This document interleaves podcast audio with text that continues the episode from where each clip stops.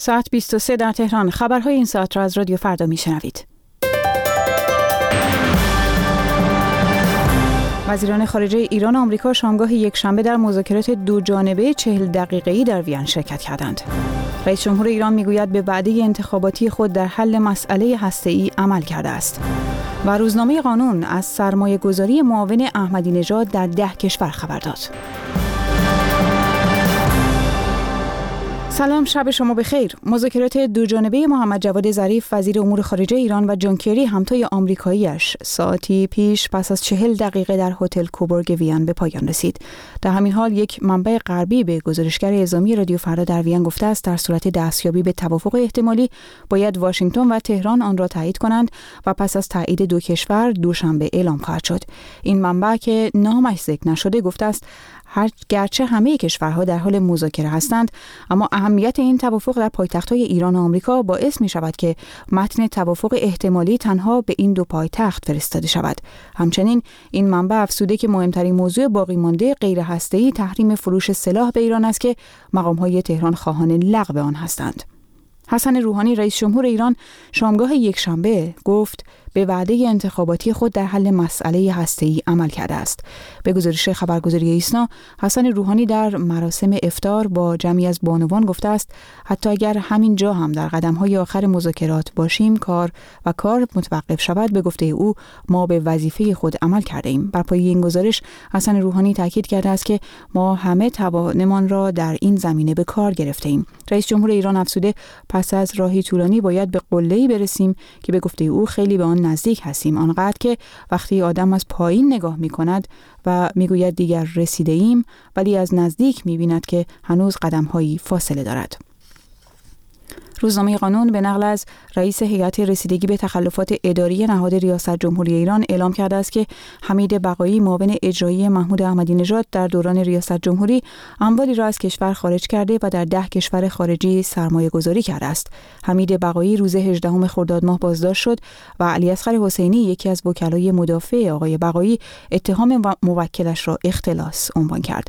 انتشار این گزارش در حالی است که پیش از این نیز وبسایت تابناک روز 18 خرداد ماه به نقل از نماینده رشت در مجلس یکی از تخلفات آقای بقایی را انتقال 20 هزار میلیارد تومان از داخل کشور به صرافی های کشورهای عربی عنوان کرده بود. مقام های قوه قضاییه ایران تا کنون به گزارش های منتشر شده از تخلفات آقای بقایی واکنشی نشان ندادند.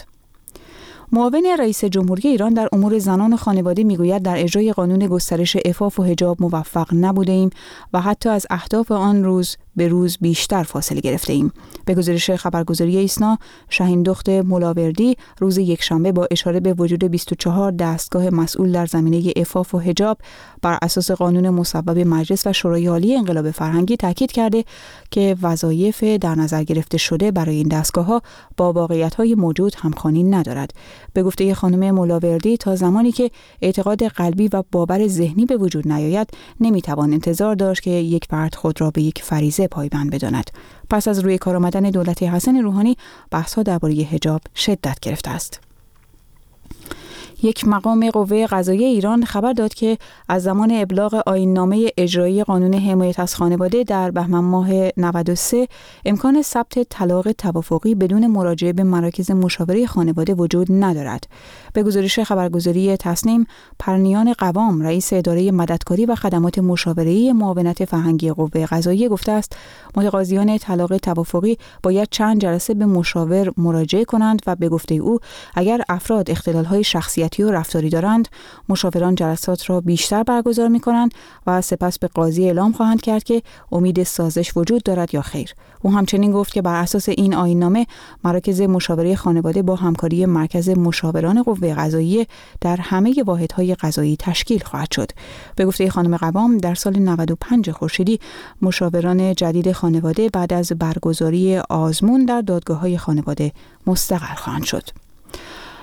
این بخش خبری رو به پایان می‌بریم و شما می‌تونید همراه بشید با مهدی احمدی و برنامه هفتگی او دات کام رو بشنوید در مورد تازه های تکنولوژی و اینترنت. بعد از اون هم منتظر باشید تا سرخط تازه ترین خبرها رو بشنوید. دات کام دریچه رادیویی به دنیای مجازی. سلام. من مهدی احمدی با برنامه دیگری از سری داتکام با شما هستم. گشت و گذاری رادیویی در دنیای اینترنت و فناوری های جدید. اگر مصرف کننده موسیقی هستید دنیای مجازی حالا برای شما امکانات مختلفی فراهم کرده تا همیشه و همه جا به موسیقی مورد نظرتان دسترسی داشته باشید اما این امکانات مجازی برای تولید کنندگان موسیقی چه دارد؟ با من در این برنامه از دات کام همراه باشید تا با هم پرونده پخش موسیقی آنلاین را ورق بزنیم. اپل به تازگی از سرویس اپل میوزیک رو نمایی کرده سرویسی که به کاربرانش امکان میده با یک پرداخت ماهانه به میلیون ها قطعه موسیقی قرار گرفته روی سرورهای اپل دسترسی داشته باشند و به طور نامحدود شنوندگی این آثار باشند.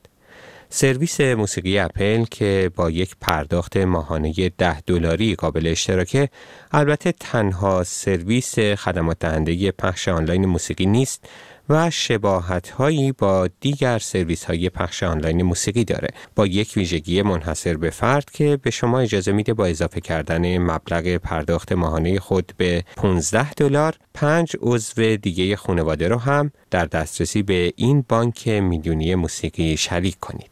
اما جز اپل چه سرویس های دیگه ای خدمات پخش آنلاین موسیقی رو به کاربران ارائه می کنند و این خدمات دهنده ها هر کدوم چه ویژگی هایی دارند؟ اجازه بدید اول با ویژگی های اپل میوزیک بیشتر آشنا بشیم.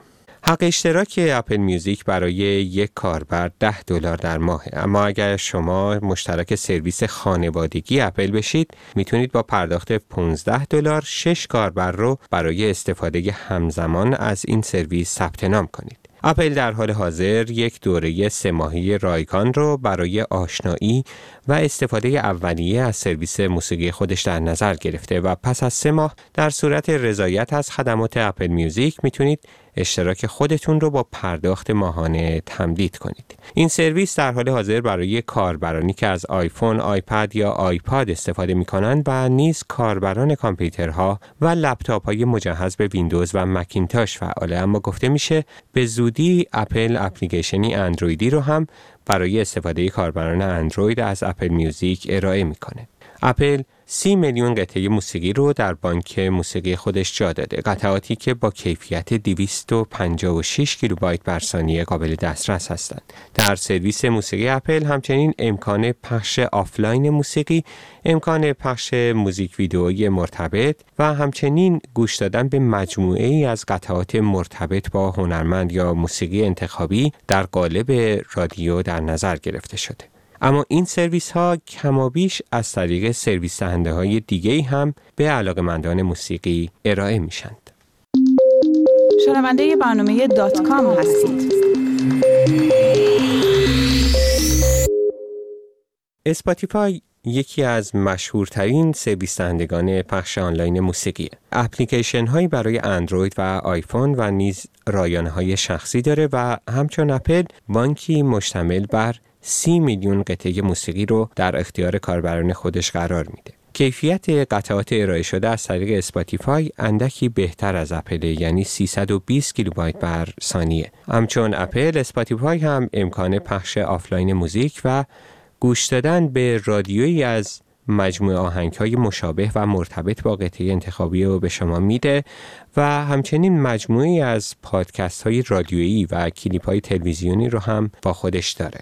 هزینه اشتراک ماهانه اسپاتیفای 10 دلاره و اگه شما بخواین کاربر دومی رو به اشتراک خودتون اضافه کنید باید 5 دلار اضافی هم بپردازید. یک سرویس مشابه دیگه هم تیدال نام داره که تقریبا بیشتر ویژگی های اسپاتیفای رو با خودش داره با این تفاوت که امکان دسترسی به فرمت فشرده نشده قطعات موسیقی رو هم که کیفیت و جزئیات بیشتری دارند به کاربر میده.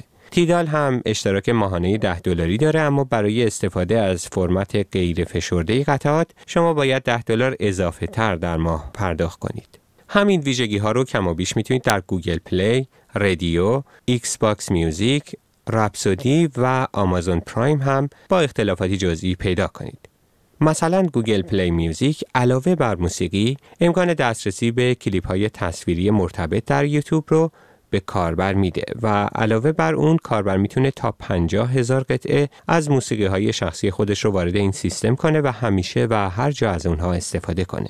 Rdio 5 دلار اضافی برای افزودن یک کاربر دیگه به هر حساب کاربری می‌گیره و در این حال نسخه دسکتاپ اون امکان پخش رایگان موسیقی به همراه آگهی رو به کاربر میده.